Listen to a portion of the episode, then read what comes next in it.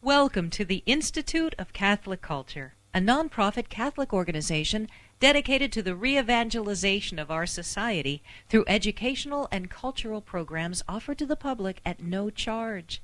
This and other presentations, hundreds of hours of audio, are available for free on our website, www.instituteofcatholicculture.org. There you can listen to or download educational programs related to all aspects of our divine faith and review our schedule of upcoming events. We hope you can join us in person. Our uh, speaker tonight is the, the first layman to receive both his licentiate and doctoral degrees in ascetical and mystical theology from the Pontifical University of St. Thomas, the Angelicum in Rome. Uh, he has taught at St. John's Seminary in Camarillo, California, and at Loyola Marymount University in Los Angeles, California. He is a Knight Grand Cross in the Knights of the Holy Sepulchre, and he is a consultor to the Pontifical Council for the Family. Additionally, he has written a number of books, one of which he has for sale in the back, Swords Around the Cross, The Nine Years' War, on our subject this evening. So make sure you pick up a copy. I'm sure Dr. O'Donnell will be happy to sign it for you. And, uh, and you can read the whole thing between now and then. Plus, they get to talk to my daughter, which is Plus, they get to talk plus. to his daughter. That's, that's very nice. Thank you. um, more importantly than that, he is also the, the president of Christendom College, uh, the college from which I graduated. Very thankful for the education I received there. I, I counted among one of the greatest blessings of my life to have been able to attend that college for four years. Um, and uh, so please welcome Dr. Timothy O'Donnell. All right. That's great. No, I'm fine. I'm fine. Thank you very much, Sabatino. It's always great to be here with you all. Do you mind if I take my coat off? Is that okay? All right. I've been in, I've been in Ireland. Actually, just got back from Ireland. Uh, three week study abroad program. Some of the folks who were with us are actually here tonight. They survived. And. Uh, just got back from my son Hugh, who is married out in California. So I really don't know what time it is. We just sort of went from European time to California time, and I think California time's a lot worse. Because your mother in law has her intention to keep you up till at least midnight, which is like 3 in the morning for us. So I don't know what time it is, so I apologize if the talk is not totally coherent, but we'll give it our best shot. All of you hopefully have received this, so I don't want anyone to go home thinking they don't have a prayer. You've got a great prayer, Patrick's Lorica, Latin term meaning the breastplate. It's a protective prayer. If you're not familiar with it, it reveals a great deal about Patrick's spirituality, and it's a beautiful prayer to say uh, when you are rising. And it tells us a lot about Patrick. In addition, on the next page, you have principal Irish monastic foundations that are found in Ireland and also in Scotland, Wales, and England. Then you have principal churches and monasteries found just within Ireland. Then on the next page, you have sort of the shaded area of Europe, which was the theater of Irish missionary expansion, basically from the 6th up to the 11th century. You have a small model of what an Irish monastery, very early primitive Irish monastery, would have looked like. And then on the back page, you have something that drove the Elizabethans bonkers. That's what Ireland looked like, divided into all these lordships and principalities in the 16th century. And we'll be talking about that. So it's sort of interesting. The, the original thing was to talk about the war, the Nine Years' War. So it's sort of funny, but I guess, you know, anyone who is part of the Pontifical Council of the Family talks about marriage, so we know something about war, right? Right. Oh gosh, here we go. Sorry, sorry.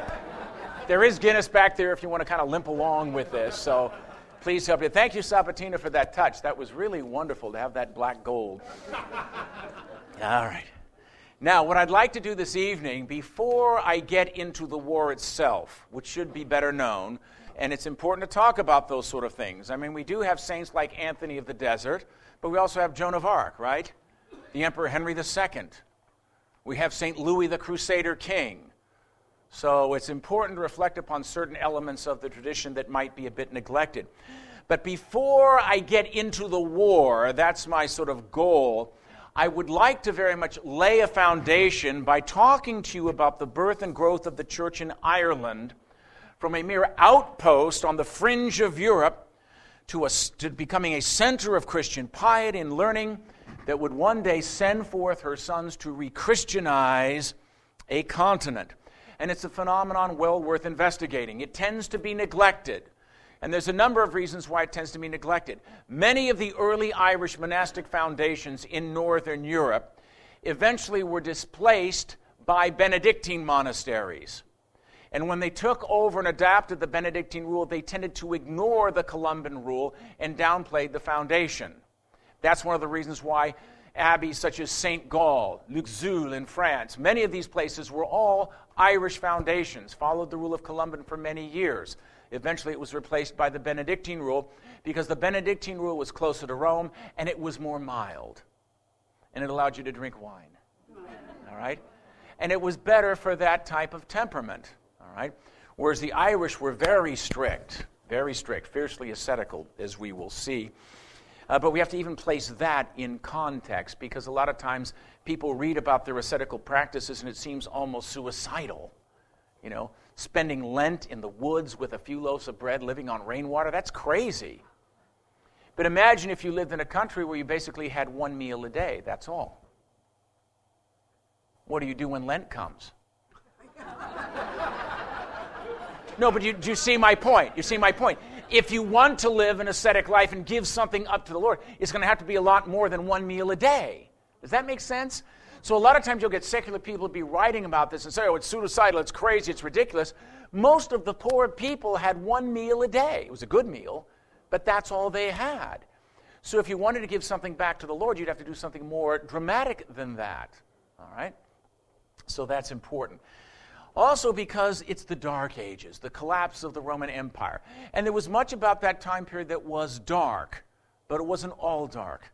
And not all of the countries equally shared in the chaos that followed from the collapse of the Roman Empire. One of the countries that did not was Hibernia, the ancient name for Ireland. It was not part of the Roman Empire. So when the Roman legions were withdrawn from Britain, not England, because England didn't exist, it was Britain. You remember that, right? The Romans pulled out, and you had all these Angles and Saxon pagans invading. Remember, it was the Celts who were the Christians. You've got to remember this. It's very, very different.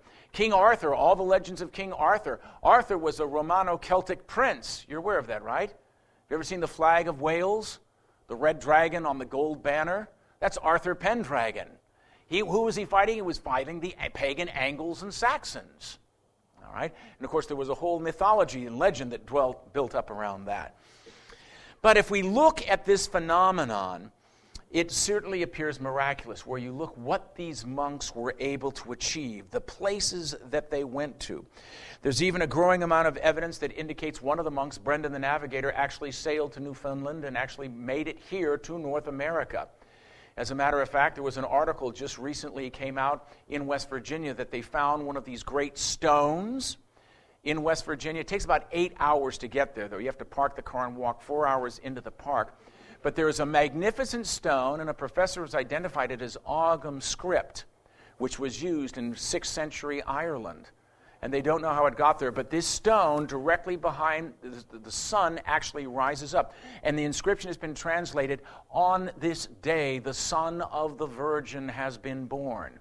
And on December 25th, when the sun comes up, it shines directly on the Ogham script. It's an amazing thing. If you have a chance to go, maybe we should organize a trip. Almost heaven. All right. Emphasizing almost. All right. I love Virginia. All right. So, what do we want to talk about tonight? The church in Ireland really starts in a big way with the Apostle Patrick, and you get the rise of these large monasteries that became great centers of schools and ecclesiastical learning during the Dark Ages. And we want to look at some, some of those monasteries and some of the great men that came out of those monasteries. Just for how many of you have ever heard of a saint called Saint Columcille? Oh, this is an Irish crowd. now I can really get tricky. How many of you heard of St. Columba? Uh, same guy, all right? Columcille in the Irish just means dove of the church. Columba simply would be the Latin form of his name, meaning the dove. How many have heard of Columbanus? The Columban fathers, Columbanus, established a very famous monastery in northern Italy called Bobbio, which was a great center at the time of the Renaissance. Do you ever notice how many Italians are named Colombo? Columbus, all right? Columba. It's all because of Columbanus up in Bobbio. It's a northern Italian name. Beautiful monastery. It was eventually taken over by the Benedictines, but Columbanus' body there, his tomb there, and they inscribed in Latin, Saint Sanctus Columbanus, true disciple of Saint Benedict. That's what they put on it. I mean, I'm sure he was. I'm sure they're happy together drinking Guinness in heaven right now. It's a poem composed by St. Bridget called I Long to Be in Heaven in the Palace of the Great King with a great vat of beer. I mean, that's what she said in her poem. anyway, I know it's a barbarian beverage. The Italians here, I'm with you on the wine. Wine is a great way to go. Is this being recorded? we want an edited version of this. I want to make sure. But you also had men like St. Aidan. Anyone ever heard of St. Aidan at Lindisfarne? Oh my gosh, you are not far from the kingdom. All right, this is great. So you do know about these things. But these people took the message of Christ and evangelized Britain, Gaul, Switzerland. They penetrated into Poland. John Paul II gave a glowing tribute to the Irish missionary effort in Poland. As far as Russia, they entered into Kiev. There was an Irish monastery in Kiev during this time called the Dark Ages. And it's interesting to note that some of the finest scholars who have delved into this period are not Irish scholars at all. They're scholars on the continent who have done a lot of work in the monasteries. They're mostly German and Swiss and French with some Belgian. There was a great book. It's out of print. You might want to try to get it if you can. It was edited by Henri Daniel Rops, the great Catholic historian. You're probably familiar with him. But the name of the book was called The Miracle of Ireland. And he talked, and what he did, he assembled German, French, Belgian, and Swiss scholars, and they all wrote about this time period and what an incredible time it was in the history of the church. And I'd like to give you a brief quote from Henri Daniel Rops, if you will allow me to do that. This is what Daniel Rope says about the period we're going to be talking about this evening. Yes, the history of this Celtic Christianity is astonishing and picturesque, bathed in poetry and mystery, battered by high winds and the spray of the sea. From those northern mists which arise from the cold seas, legends arise with the spontaneity of a dream. But from them there emerge many personalities with strange outlines, perfectly genuine, but with wondrous destinies. This is a history which has not always met with the notice it deserves. But anyone who studies it fairly will find it is of capital importance. The Irish miracle, as we like to call it, is this second setting out of Christianity from a country which had only just been baptized and which was immediately dreaming of giving Christ back to the world. Ireland between the 5th and the 8th century was like a second Palestine incredible? Was like a second Palestine, like a new cradle of the Christian faith. It seemed necessary to pay homage to this work, and here it is. That's from the introduction that he wrote to the work, The Miracle of Ireland. You could probably get it on Amazon if you Google it. You could probably get a used copy. Phenomenal work. But before we get into all of that, we need to spend some time talking about the great figure, Patrick we have to talk about Patrick. And I always love St. Patrick's Day, but I always get a little depressed because there's so many stupid things that are done on St. Patrick's Day. You have one of the great ascetic saints in the history of the church, and people get drunk, or they dye the river green. I don't mind green water, but you know, you know, think about who this man is. In Ireland, it's a holy day of obligation. Poor Ireland is really slipping. You have to keep Ireland in, in your prayers. Every three years we go over there, and every three years it seems a step down, step down. They're going through a horrible time right now, but please keep them in your prayers. But truly, Patrick, a remarkable, remarkable man. In Genesis chapter 22, verse 1 to 2, there's a quote referring to Abraham, and I'd just like to listen to what the scripture says about Abraham as being a patriarch, because I think it applies to Patrick. And the Lord said to Abraham, Go forth out of your country and from your kindred and out of your father's house and come into the land which I shall show you. And I will make you a great nation, and I will bless you and magnify your name, and you shall be blessed. That's what the Lord said to Abraham. You know what? Said the same thing to young Patrick. Let's talk a little bit about him. What are his dates, first of all? We believe he was born in the year 387, for those of you like taking notes, and he died in the year 461. And he's not a myth, he's not an invention. He composed prayers, he even left us his confession. Everyone, if you want to know the real Patrick, sit down and prayerfully read the confession. You will find a man seized, I mean, seized with the love of Jesus Christ. Jesus wasn't an abstraction to him, he was a real person. He was his Lord, his Savior, his Master, and he was a disciple of the Lord. As a youth, he tells us he led a very sort of mediocre life. He wasn't that attentive to the practice of his religion, and he said he was basically a mediocre Christian.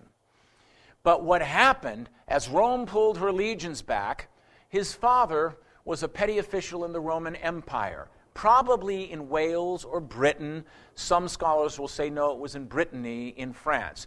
And you can argue back and forth. I think it's probably more likely he was right across the Irish Sea in Wales. But what happened when Rome withdrew their legions, an Irish king called Niall of the Nine Hostages, and the Celtic Sea thundered with Irish oars, went on raiding missions. And he attacked Patrick's village and actually seized Patrick as a young boy, dragged him away from his family. Family probably thought he was dead. They were never going to see him again. And he was carried off as a slave and was sold as a slave in Ireland. And he was taken way up to the northern part of the country to a little hill called Slemish. And on there, he used to tend sheep as a slave. And the beautiful thing, if you go to Ireland to this day, up in the glens of Antrim, that hill is still there, and you know what's on it to this very day? Sheep grazing. It hasn't been touched. So it's very easy to go there and look about and imagine Patrick tending sheep. Now, some of you, I'm sure most of you have been away from home for a long time. Yes? Boy, you sound, you're, you're, God's frozen people tonight. We've got to wake you up. All right. Yeah. A lot of times when you're away from home and you're out of your routine, you tend to pray a little more. Isn't that true? If things aren't going right, you tend to pray a little more. Things are going well. Hi, Jesus, thank you. Uh, and you just keep going. When things aren't going well, you pray a little more. Well, he was taken away from everything, everything he knew, his family. He's treated as a slave, sent to herd sheep on the hill. And what happens? He has a conversion, what we would call the second conversion. What our Protestant brothers and sisters say is that moment when you accept Jesus as your personal Lord and Savior. We all go through a second conversion, right? Even if you're born and raised Catholic, there comes a point where you say, I believe this. Thank you, mom and dad, but I believe this, all right? So this is what he goes through. And he writes so beautifully, and if this does nothing else but get you to want to read his confession, listen to what he says. Now, after I had arrived in Ireland, tending flocks was my daily occupation. And constantly I used to pray in the daytime. Love of God and the fear of Him increased more and more in my heart. And faith grew, and the Spirit was roused, so that in one day I would say as many as a hundred prayers, and at night nearly as many even while I was out in the woods and on the mountainside. Before daybreak, I used to be roused to prayer, and I felt no hurt, whether there was snow, frost, or rain, nor was there any sluggishness in me. See that fervor of the first conversion? He's praying all the time. Even at the night, I muse upon you. He's getting up before dawn, praying all the time. Now, isn't that interesting? Tells you something about Patrick and his response to grace when you are taken away from your family with violence and you're enslaved by a people, it would be very easy to become bitter, to hate the people that were treating you that way. But that's not what happens. The mystery of the human free will. He ends up responding with prayer. He spends six years as a slave outdoors on that mountain tending sheep. Then he has one of those intense dreams. You ever have those dreams where they're so intense they linger on into the day? You ever had that? You know, it's sort of like it, it just stays with you. It's just so powerful and intense. My wife has those periodically. She hits me in the morning. You were so mean to me in the dream. I didn't do anything. Yes, but yeah, you were so mean in the dream. Just tease. You ever had a dream like that? Well, he has a dream like that where it says, Get up, leave, and go out, and you will find your freedom. So he gets up, he sees a road, and he just starts walking down the road. He escapes. He's a runaway slave. The road goes 200 miles. The voice said, Go, then you'll find a ship that'll take you back to your family. He walks for 200 miles, comes down to what is modern day Wexford, and guess what's there waiting for him? A ship. Comes up to the captain, says, God told me that you would be taking me back to my family. I'm to be on your boat. And the captain said, Get lost. Some of the sailors hear this, and God said, Take him. And they've got a shipment of Irish wolfhounds they're taking to the continent. And so they go up to the captain and say, If some God has spoken to him, maybe you should take him. All right? And so the captain ends up relenting and he gets put on board the ship. It's a three day voyage. And eventually, after a series of adventures, he gets back to his family and he's restored to his family. Family hasn't seen him in six years, probably thought he was dead. Now you can imagine what a reunion that would have been with brothers, sisters, mom and dad, everyone getting together. The return of the, the unwilling prodigal son who comes back. And so you would think that would be the end of the story. He's back home very happy, but he's restless. And one night he has another one of these intense dreams where he says the Lord speaks to him in the dream. And what he sees is on the western sea, there's this beautiful Foclut wood, and he sees all these young Irish people coming out, and then one man opens a letter and says, Come back to us, O holy noble youth, walk among us. And in the confession, he says, he was so feelingly touched, so deeply moved, that he just woke up. And then he decided that he was going to go back and bring Christ to that pagan nation. That's what he decided to do, which at that time was a pagan, war loving nation. As Chesterton wrote about the Gaels of Ireland, the great Gaels of Ireland God alone made mad, for all their wars are merry, and all their songs are sad. All right. Yeah, having a war, that's a great way. We will get to the war eventually.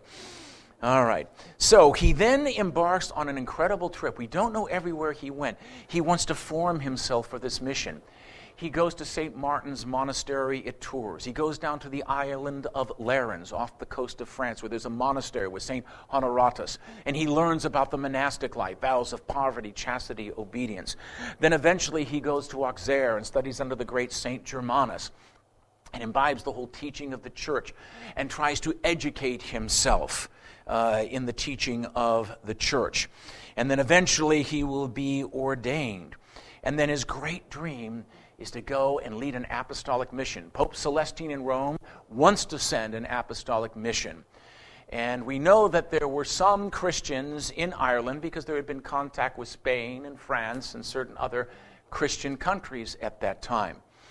And so there came a time when there was sort of an examination. If you were selected, you were going to be ordained a bishop, you had to go before a board.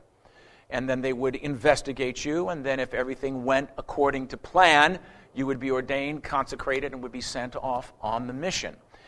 Well, within Celtic spirituality, one of the traditions they have is the Anam Cara, the soulmate.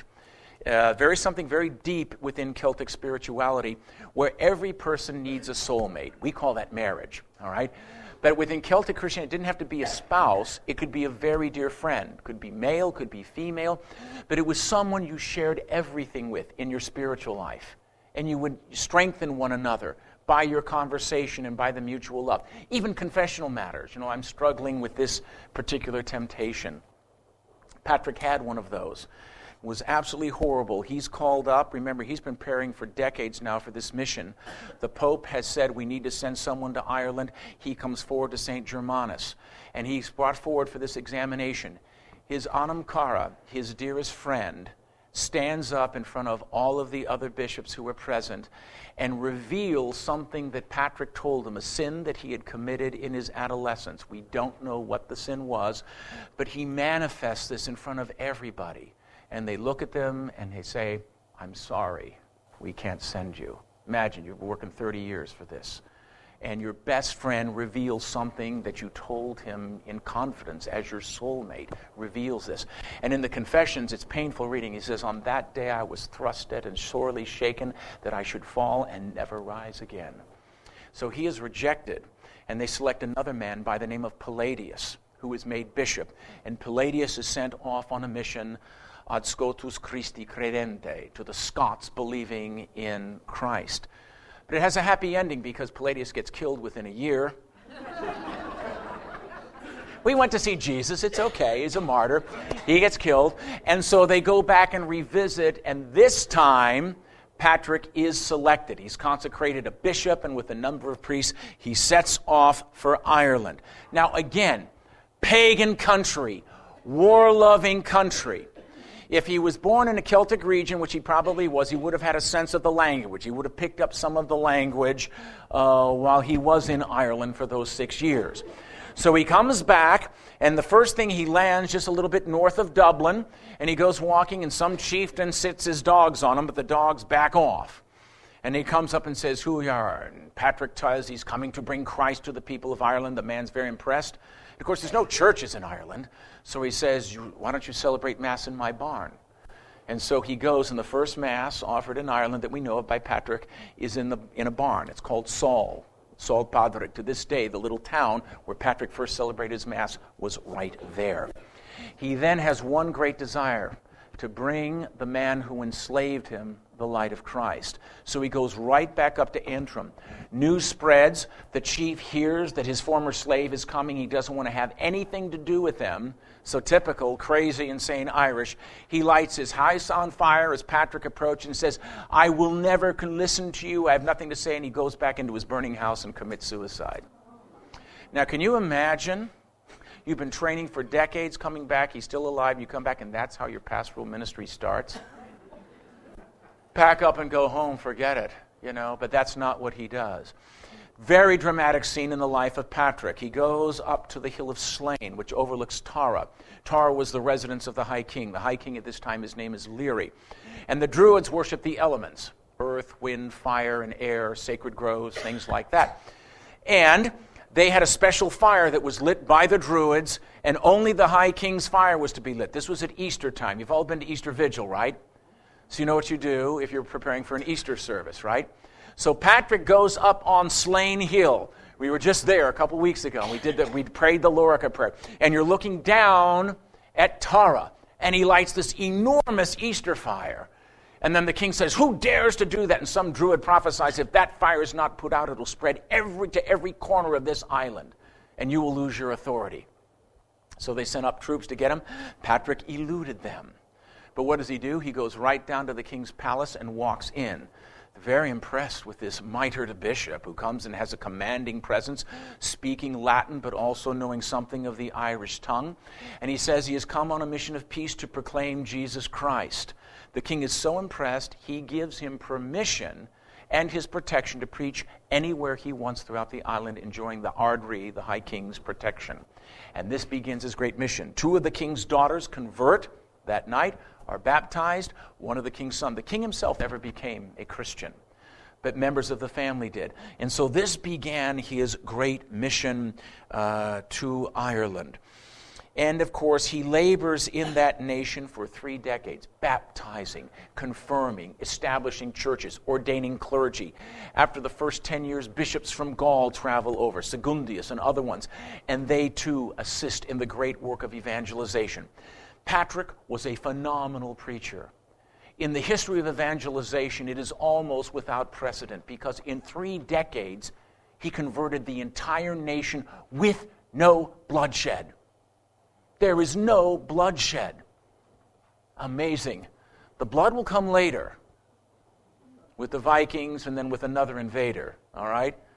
But there was no bloodshed. An amazing tribute to his power of preaching and his ascetical discipline. Two spots I'll share with you this evening. By the way, how long do I get to go, Sabatino? 25? Huh, jeez, we're not going to get to the war. We'll do our best. All right. So, what does he do? He climbs up with a few loaves of bread and a little bell, and he tells everyone, I'm climbing up a mountain, Croagh Patrick, which was sacred to the Celtic gods. And he just goes up there and spends an entire Lent on the top of this mountain. Now, it's a spectacular mountain with a view of Clew Bay. You can see the 12 Bens, view of the Atlantic Ocean. But it's barren and it's exposed to the elements. And he goes up there and he spends his entire Lent with a few loaves of bread. If you climb up to the top of the, there's a little hollowed area called Patrick's bed where he would lay on flat stones to be out of the wind, exposed to the rain and everything.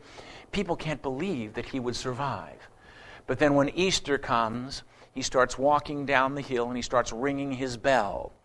And all the faithful gather to him. My gosh, he's alive. Yes, I am alive, and Jesus Christ is alive, and it's through the power of Jesus Christ that I am with you today. And the people submit to baptism. And on that mountain, he prays fervently for the conversion of the people of Ireland. He was a fierce ascetic. He would spend a number of Lents in these very remote places and the ringing of that bell. Probably the only real relic that survived. Can I tell you a little story? It's a little side. That bell is put in a beautiful reliquary box, which is in the National Museum of Ireland. And when Ireland finally gained its independence uh, in 1932, the Pope had the Eucharistic Congress in Dublin in 1932. And one of the great moments, and people never get, there were a million people gathered in Phoenix Park for the Mass, and the papal nuncio was there. And when it came time for the elevation, they had a little microphone, and they took Patrick's bell out. 1500, they rang Patrick's bell. You know what Patrick was saying? He is here. My Lord is here. So the dead can speak. And he spoke that day. Great moment. 2012, Pope Benedict has selected Dublin for Eucharistic Congress. I'm going to go, and they better do it again. I'm going to be really upset. Anyway, great moment. He also went off to a remote area in County Donegal, Lough Derg, where he spent an entire Lent fasting and reporting, according to tradition, in a cave where he had visions of heaven, hell, and purgatory. Became a very famous pilgrimage spot that eventually inspired a guy named Dante to write a story about a journey through hell, purgatory, and heaven. Very well known in the Middle Ages. How many of you have ever heard of Patrick's Purgatory, Lough Derg? Okay, a few of you have. I did it with my son Hugh in 99. One of the few real pilgrimages left today where you take your shoes off, you go barefoot, you fast from sleep for 24 hours, you have nothing but bread and water. It's, it's tough but it's beautiful. It's a great thing to do. But that sense of asceticism. Frank Duff, the founder of Legion of Mary, did it every single year to his 80. Then his doctor said, You can't do it anymore. He died right after that, but maybe he should have kept it up. But an amazing, amazing thing. What an incredible holy man. He, this is why you have to understand no one has left so strong a permanent impression of his personality on a people than Patrick. That's why the Irish love him and have such an intense devotion to him. You'd have to go to Moses. Like what Moses is to our Hebrew brothers and sisters, that's what Patrick is to the Irish. And the spirituality that he bequeathed, incredible. And that's why we can speak of Patrick as being a patriarch. He is the founder of the people, why he gave the Catholic faith to the people of Ireland. He gave it to them. He was their religious leader. He had a, such an intense love of Christ and his humility. I'm always amazed when I read scholars giving their commentaries on his confessions. You know, rather crude Latin. He says he was a, rather rustic in his presentation. The man's phenomenally humble. I'd like to see some people today write Latin the way he wrote Latin. But of course, one of the best things you can see when a person's talking about that they're a sinner and that they've received everything from the Lord, when you really show that kind of humility, if you're reading with the proper spiritual attentiveness, you're going to understand what he's saying. All right? You're not going to put him down or say he's a rustic. You're going to recognize spiritual greatness there. Because humility is so essential. Man of prayer, man of asceticism, a man who was willing to die for Christ. In his confession at the end, he says, I hope that God will give me the gift that I will shed my blood for him in this land. He was willing to die. And when you read that, you realize what an incredible apostle. If you're Irish and you read this guy had such a love for us, it wasn't anything in the Irish that was lovable, right? Come on. You know what I mean. It's that God loves us. That's what makes us lovable. But He loves us. Even when we were in our sins, He still loved us and poured Himself out for us. Patrick was like Jesus, and he imitated the Master. And like all great saints, a saint is someone who makes Christ lovable. And that's what Patrick did for the Irish. He made Christ lovable. They saw it in his preaching, in his care, and in his concern. And this led to a phenomenal transformation. Now, what is so amazing is that the roots that Patrick struck struck so deep that within a very short period of time, there were monasteries springing up all over Ireland. Now, Ireland developed a little different from the rest of Western Christianity. For example, most of Western Christianity, you had bishops, and the bishops always resided where? in the city. They had their cathedra, the cathedral, in the city. Of course, there were bishops in Ireland, but Ireland had no cities. There were kingdoms, it was essentially a rural area, so wherever the bishop would live, you did a little bit with St. Augustine, right? How Augustine would gather priests around him and live a community life. The bishops began to do it. So, what eventually happened, there was a transformation in the Irish church where the monasteries became the great centers of ecclesiastical life. Bishops oftentimes would reside there. They had their sacramental function, they were successor to the apostles. But a lot of times, the most powerful figures in the church were the abbots. And you can see this in the literature that was produced in Ireland at this time. When they refer to the Pope, you know what they call him? The abbot of Rome. You know what they call the devil? The abbot of hell. but this was something that really transformed the church, essentially because of its rural nature. But these became great centers of culture and of literature. I brought a sample here. Some of you might want to come up and browse a reproduction. We were just looking at the book of Kells just a few days ago and about a week ago. And this is a reproduction of that book, which is just exquisitely beautiful. I don't know if you've ever tried, how many of you have ever tried calligraphy? But um, the work of this book, I'm just going to show you like one, a couple of pages here. Look at that. That's the, that's the title page to St. John's Gospel. Can you see that? I mean, if you've ever done calligraphy, they're not really sure how they were able to do all of that. Let me go down the central aisle. Some of it they take need magnifying glasses to look at the incredible detail. But talk about a people that love the word. And on this title page you have In principio erat verbum. In the beginning was the word.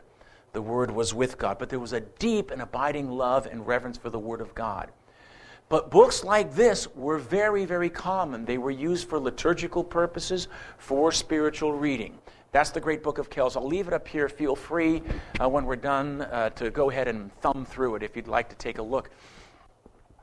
But eventually, you had Irish monasteries all over Ireland, and the map will show you the primary places. But then there began this great missionary outreach. Columba, the great Columba, sailed to Iona, the island of Iona, and evangelized the northern Picts. The first reference, by the way, that we have to the Loch Ness Monster. One of his monks fell into Loch Ness, and it said this great sea creature came up to devour, and Columba did an exorcism. The thing dove under the water. Kind of interesting. Anyway, I'm not saying I believe in the thing, but I'm just saying it is in the story. But Columba ends up evangelizing the Picts.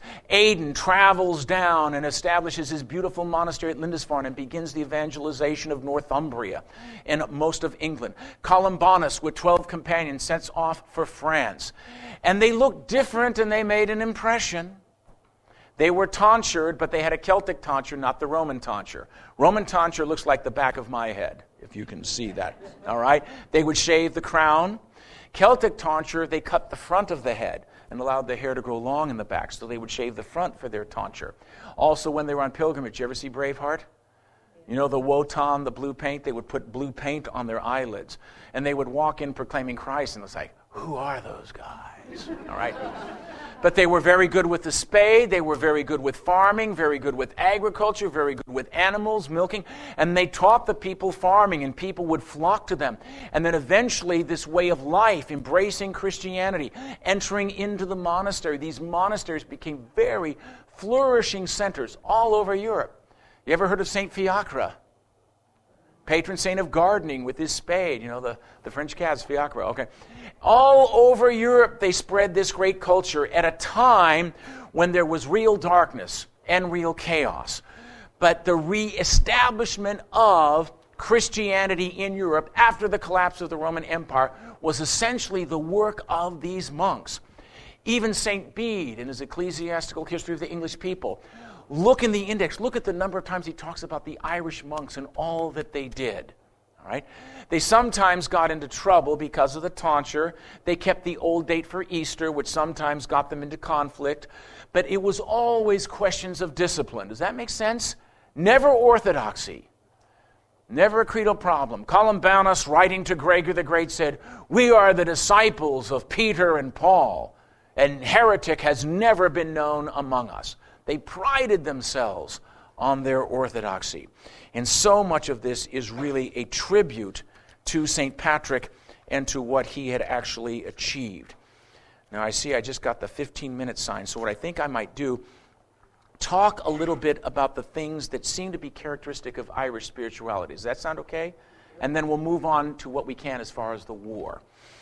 All right.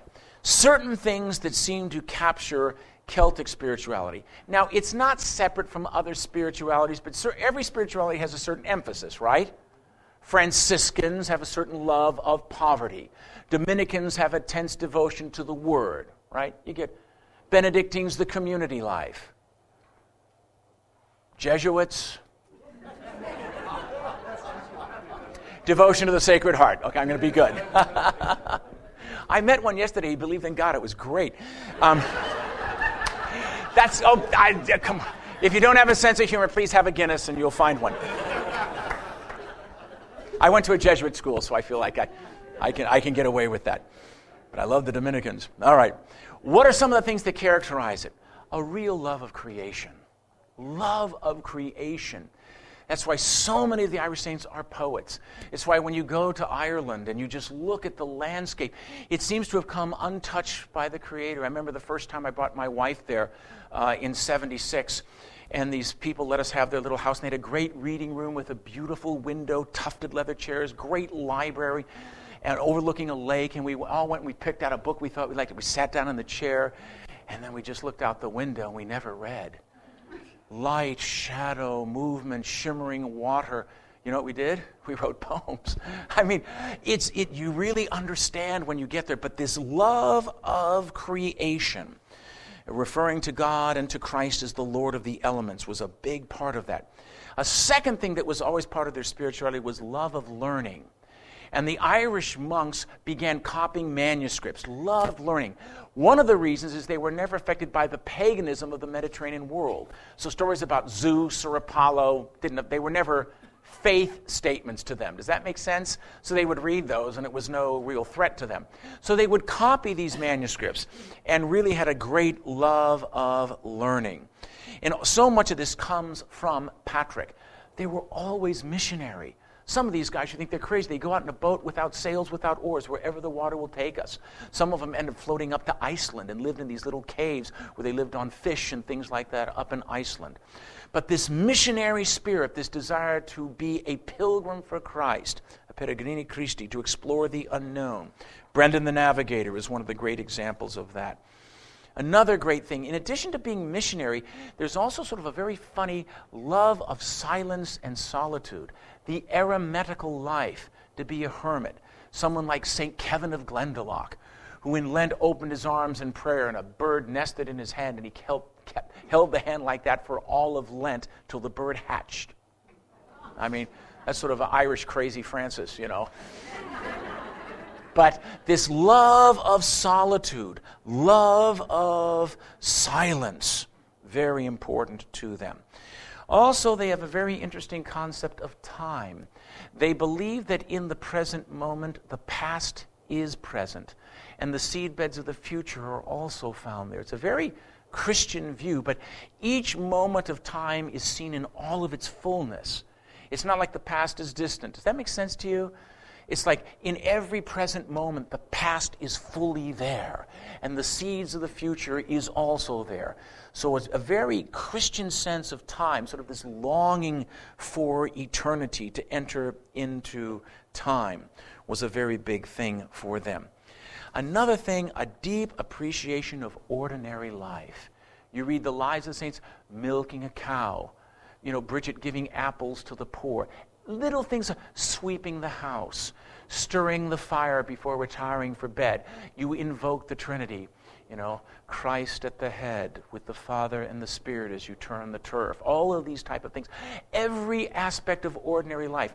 I got a little tiny book translated from the Gaelic. I think it was printed like in 1868.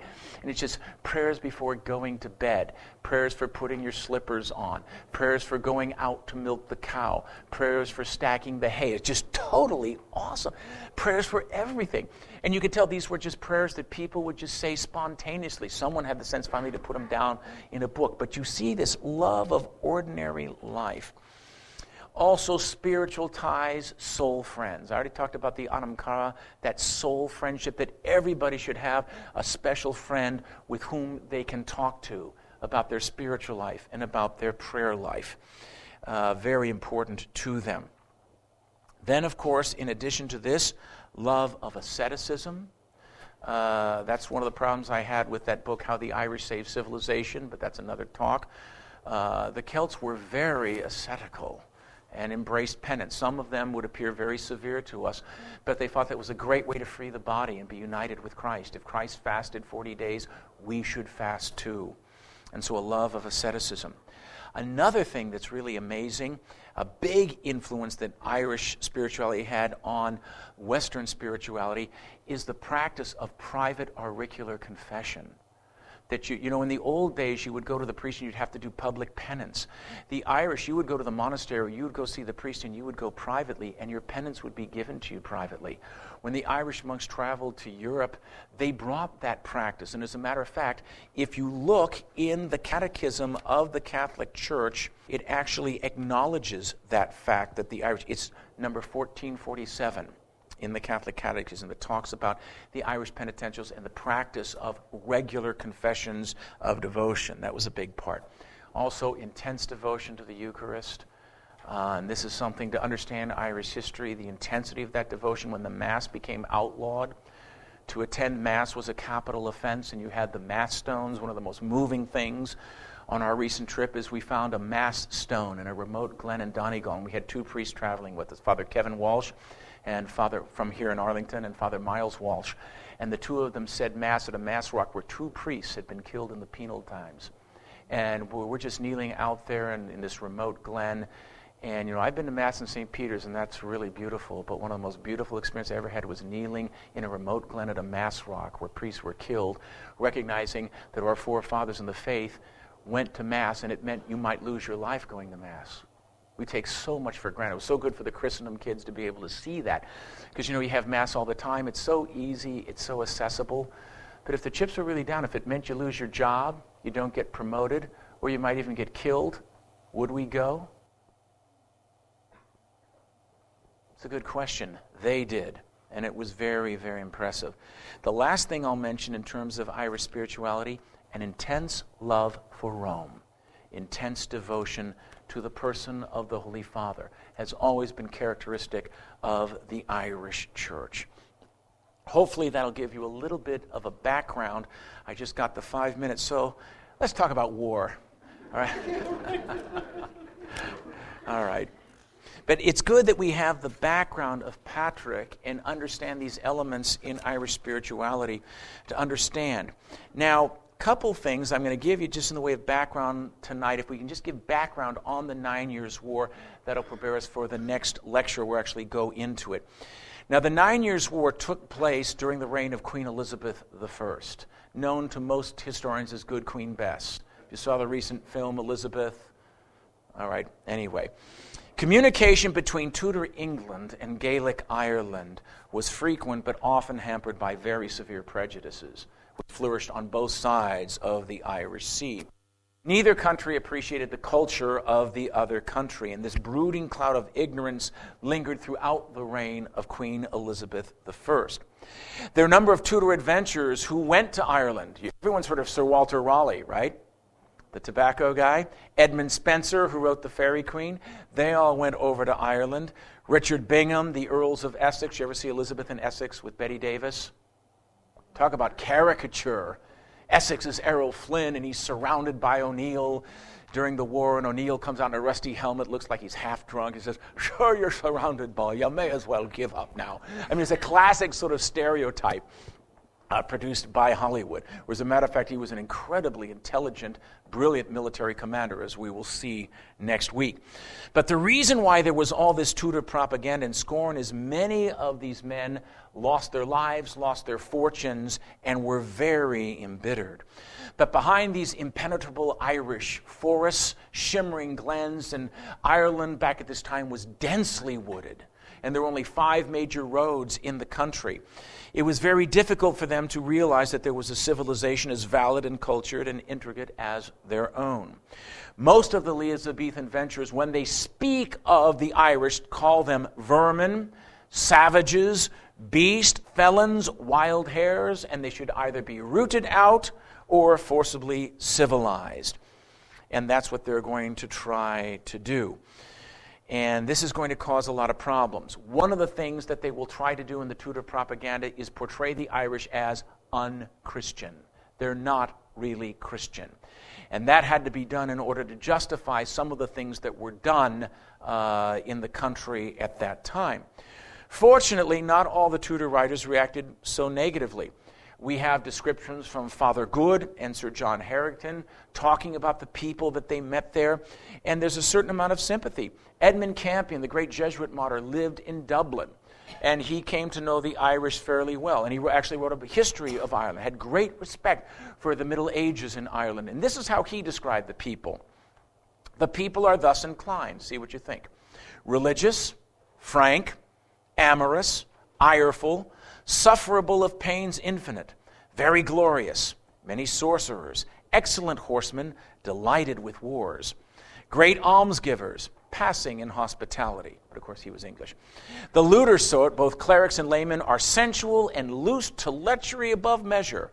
The same, being virtuously bred up and reformed, are such mirrors of holiness and austerity that other nations retain but a show or shadow of devotion in comparison to them. Abstinence and fasting is to them a familiar kind of chastisement. They are sharp witted, lovers of learning, capable of any study whereunto they bend themselves, constant in travel, adventurous, intractable, kind hearted, secret in displeasure. Now, that's a pretty balanced assessment, I would think, of a people. Whereas others will say, you can see the nature and disposition of this wicked, effrenated, barbarous, and unfaithful nation who are wicked in a perverse generation, constant always in that they are inconstant, faithful in that they are always unfaithful. All right. Very difficult. There are other descriptions. Some Italians some Spaniards who traveled to Ireland in the 16th century left very interesting accounts of the people, what they found, their customs, their practices. A number of them are mentioned in my book if you'd like to take a look at that. One of the things that really bothered the Elizabethans all very much so was the lack of national unity. The lack of national Ireland never developed a strong, centralized monarchy. The high kings were mostly figureheads. Uh, there was a cultural unity. The bards would sing of Roisin Dubh, my dark Rosaleen and so with the harpers and the poets, etc. And there was a definite cultural unity of language, religious faith, tradition, and custom. But local autonomy prevailed in Ireland over a policy of centralization. Just like with the ancient Greeks, you know, you could never get the Greeks together. It was Athens against Sparta, against Corinth, you know, the Peloponnesian Wars. The Italians. I mean, Italy is a very recent phenomenon, right? 1870 you were, if you were a Florentine, you were not a Roman. And the Florentines, in referring to the Romans, the SPQR say, sono porci questi romani. Never mind. All right. But the Romans would resort, you know, better a corpse in the house than a Florentine at the door. I mean, you were a Venetian, you were a Florentine, you were a Paduan, you were a Neapolitan, you were a Sicilian. I mean, the same type of thing, that love of autonomy. And thank goodness the Italians had it because we have so many varieties of pasta and those great kitchens of Italy that we all benefit from. But even when the Anglo Normans invade Ireland, what they do, big mistake, they marry Irish girls. Hand that rocks the cradle rules the world. What kind of lullabies are they going to sing to the little boy? Makushna, Makushna. That's right. So they begin to learn Gaelic, they learn Irish, they learn the poetry. And so eventually it gets so bad that the Anglo Normans become the Anglo Irish, and they become more Irish than the Irish themselves. And it's going to cause a lot of problems for the English government. But that love of local autonomy and the clan politics oftentimes crippled Irish efforts to achieve independence. And it was precisely that weakness that the Catholic Confederacy, that eventually will be established by Red Hugh O'Donnell and Hugh O'Neill and Hugh Maguire, the three Hughes, they're all Hughes Hugh, Hugh, and Hugh. They will come together and establish this confederacy that will lead eventually to the Nine Years' War from 1594 to 1602. It was a war of Gaelic independence, but what's even more important, it was a war to defend the Roman Catholic faith. Because what was happening in Ireland at that time, England was trying to force the Irish into their national apostasy. And so it was Red Hugh and Hugh O'Neill who were the first ones to link Irish nationalism to the Catholic faith, thereby strengthening both. And the war really needs to be studied not only because of its military significance, the significance it has on the continent, but this was the war that finally determined where the Irish people said, We are not going to become Protestant, we are not going to become English, we are a Catholic people. And then you're going to have nearly five centuries of horrific persecution, hunting down priests, martyring of the primate like St. Oliver Plunkett, who was a totally innocent man, arrested, dragged, and trumped up charges to London, dragged through the streets, taken to Tyburn, and then hanged, drawn, and quartered. Wonderful man, dies forgiving his enemies, proclaiming his innocence. And many others like that. All martyrs of the faith. But this is a time when we need to take a look at this war. And William Cecil, do you know who William Cecil is? Queen Elizabeth's chief counselor. He wrote a book called A Device for the Alteration of Religion How We're Going to Get Them to Change Their Religion. And in this, he says, The Pope, all that he may, will be incensed, but this will go no further than excommunication, interdicts, and intrigues with foreign princes. Although, he says, by reason of the clergy so addicted to Rome, the papal hostility will mean trouble in Ireland. So even Cecil recognized we may be able to pull this off in England, but going against the Pope is going to cause real trouble in Ireland because the clergy is so addicted. And as the clergy, so the people. Now, why hasn't haven't more people heard about this war? The reason is because people have been taught in the English national literary tradition, which has built up what Hilaire Belloc called the Elizabethan myth. All right? That Elizabeth was this great queen. Bloody Mary, her sister, was just a horrible, just killed. Elizabeth killed far more people than Mary did. Far more people. But you don't hear about it. She killed Jesuits, she killed priests, bishops, etc. It was a horrible time. It was a horrible time. All the principal historical figures were involved in this. Philip II of Spain, Philip III, all of the principal popes, Gregory XIV, Clement VIII, Paul V, uh, MacDonald of the Islands, James VI of Scotland, Henry IV of France, all of them were involved in this war. And for 10 years, these heroic clansmen are going to stand up against the might of England. They're going to send army after army after army. But whenever it came time to negotiate, the first thing they said was the free exercise of the Holy Roman Catholic Apostolic faith. That's what they demanded. They didn't demand that everyone become Catholic, they asked for religious tolerance. Just don't interfere that the Roman Catholic Apostolic faith can be practiced here in Ireland. So, what I'd like to do with you next week, if you'd like to come back for some more, I'd like to trace with you the basic outlines of the war that ends up in the very moving, it's an Irish story, not an American story, I'm sorry. It ends up in the very moving story of what the English call the flight of the Earls, what the Irish should call in the original Gaelic the Turas to Rome, the path to Rome or the pilgrimage to Rome. But that's a story for another evening. So, on that cheery thought, thank you so much for your attention. Deeply appreciate it.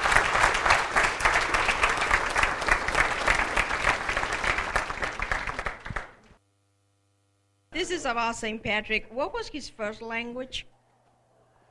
We don't know. It certainly was not Latin. If he came from a Celtic, Celtic land, which he probably, it would have been some form of Celtic, whether it was Irish, probably Welsh, if he was from that border area but it would have been a Celtic language? Mm-hmm. It's a very good question. Dr. O'Donnell, would you go over for me what I thought I heard you say about the fact of St. Brendan's voyage reaching as far as America having been demonstrated. Certainly. Well, one of the best things you do, National Geographic actually sponsored a man by the name of Tim Severin called The Brendan Voyage. And most libraries have the book. You can also get the DVD now and watch that. Uh, but he showed, he reconstructed the craft exactly the way it was done. It's about 36 foot. It's now saved. You can see it in, uh, in Ireland. It's preserved in a little spot there.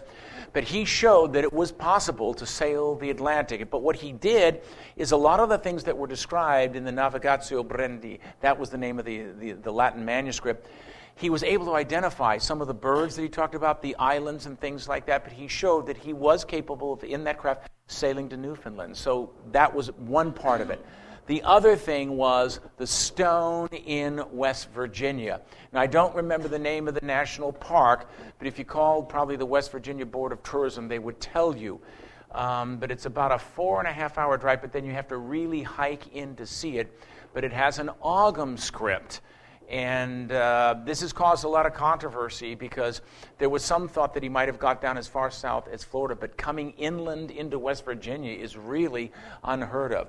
But the Ogham script was translated and it says, On this day the Virgin was born, and on December 25th, as the sun rises over the mountain, it shines on the Ogham as it moves. It illuminates the entire script. It's rather amazing. So, well, I, I, think we'll still have to wait to see for this to get greater publicity, but I think it was actually discovered and translated back in the 80s. It just hasn't been that well known. You're talking about the Guy Years Wars being with Elizabeth I. Wasn't there a war with Oliver Cromwell, or did that come later? That's later. Oh. Okay. There's always wars. All right. There, I mean, ever since, see, part of the problem, I'll get into this next week. You had a Norman conquest in England. You never had a Norman conquest in Ireland. When the Normans invaded in 1169, they conquered portions of the island, but never the whole island. Large parts of Ireland were never touched, remained independent under the Gaelic chieftains. And then a number of the Normans uh, became increasingly Irish and when you had the time of the Protestant separation with Henry VIII, the Irish Parliament did not support it. And Henry VIII had to kick out the bishops who were present there and had sort of a rump thing that sort of passed it through, but it was never accepted. And Protestantism appeared in Ireland as a very violent force because the suppression of the monasteries, it hurt England tremendously, but in Ireland, that was the, that, those were the bastions of civilization. When those monasteries were suppressed, altars smashed, statues defaced, the people said, What is going on? And then eventually it led to a series of rebellions. The first real significant rebellion was the Desmond Rebellion, which took place in the late 1570s. But then eventually that was suppressed. But then, when eventually the plantations began, when they began to bring over Protestant settlers because they said the people are not going to convert. That's when they said, look, it, our land is going to go, our faith is going to go. We have to unite and make a resolute stand. And that's what that war was about. Cromwell will come after yet another rebellion in the 1640s. I'm using putting rebellion in quotes with the Catholic Confederation of Kilkenny. But what's really interesting in Irish tradition, whenever the Catholics have power and come to power politically, they never impose Catholicism. All they ask for is freedom of religion, the free exercise of the Catholic faith. And that is an amazing thing. Of course, you know, 96% of the people were Catholics, so, you know. but still, that's rather remarkable. Doctor, I noticed that this decade is roughly the time that Shakespeare wrote most of his plays. I was wondering if this war showed up in any of his plays. Yes, there is a reference, I think, in Henry V to about when our good Lord, coming back from Ireland, shall bring him uh, rebellion broached upon his sword. Seemed to have been written in reference to the Earl of Essex, who was sent over by Queen Elizabeth to do that. There are some references, and occasionally Shakespeare does go into and talk about Irish affairs, but not, not a lot. It's not something that you would find because he wrote for the most part earlier. This war really took place at the very end of her reign. As a matter of fact, Elizabeth does not live to see the end of the war. So, uh, and there was horrible inflation, fear of Spain, and things like that. And also, Elizabeth's death was a very difficult thing to read about, even for English historians. She had a horrible death uh, haunted by nightmares and, and things like that. She refused to go to bed and remained sitting in the chair, almost staring death down in the face. I, I mention it in the book.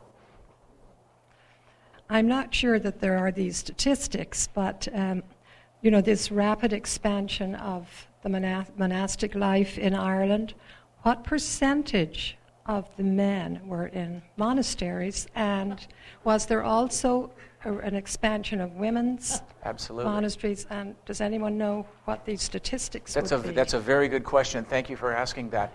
Um, we don't know numbers. Patrick, in his confession, says he cannot begin to count the number who made monastic profession. That's himself, but with other bishops. So we know that there were literally thousands. Like at Clonmacnoise, the number of students studying there were numbered at 3,000.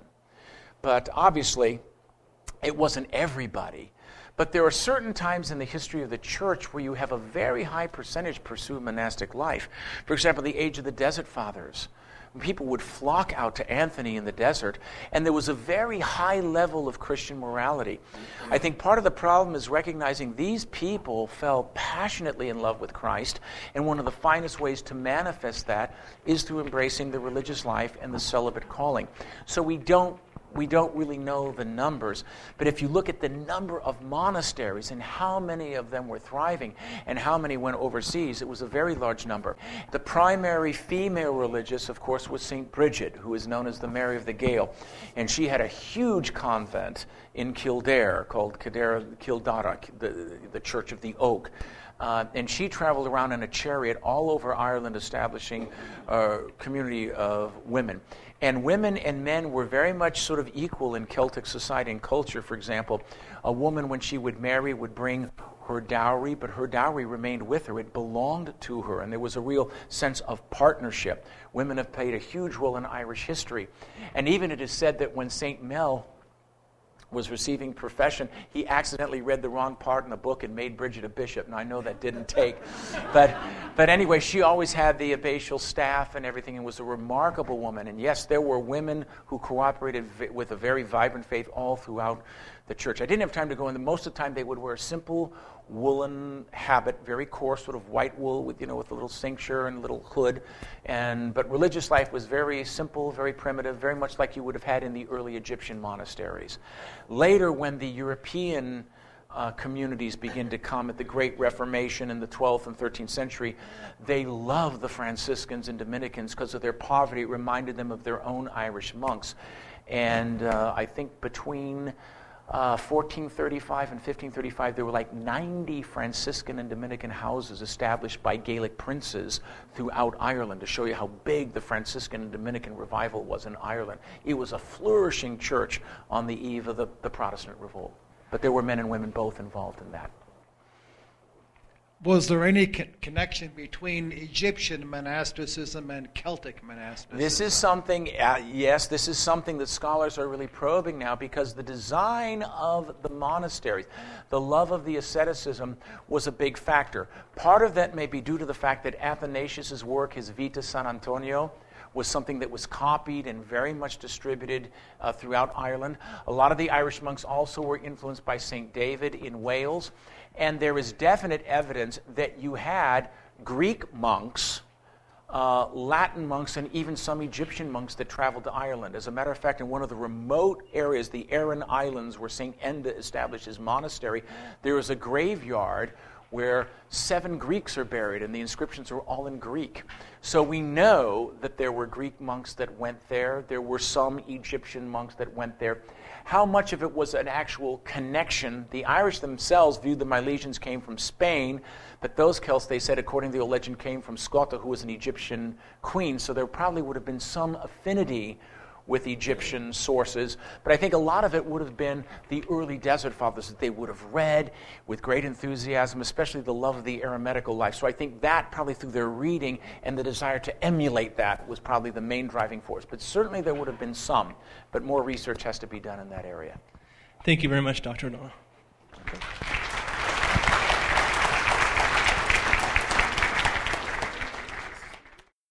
We hope you enjoyed this presentation from the Institute of Catholic Culture. If you'd like to learn more about the mission of the Institute and how you may become a part of this important work, please visit our website at www.instituteofcatholicculture.org or call us at 540 635 7155. And may the glory of Christ Church be ever more manifest upon the earth. St. John the Evangelist, pray for us.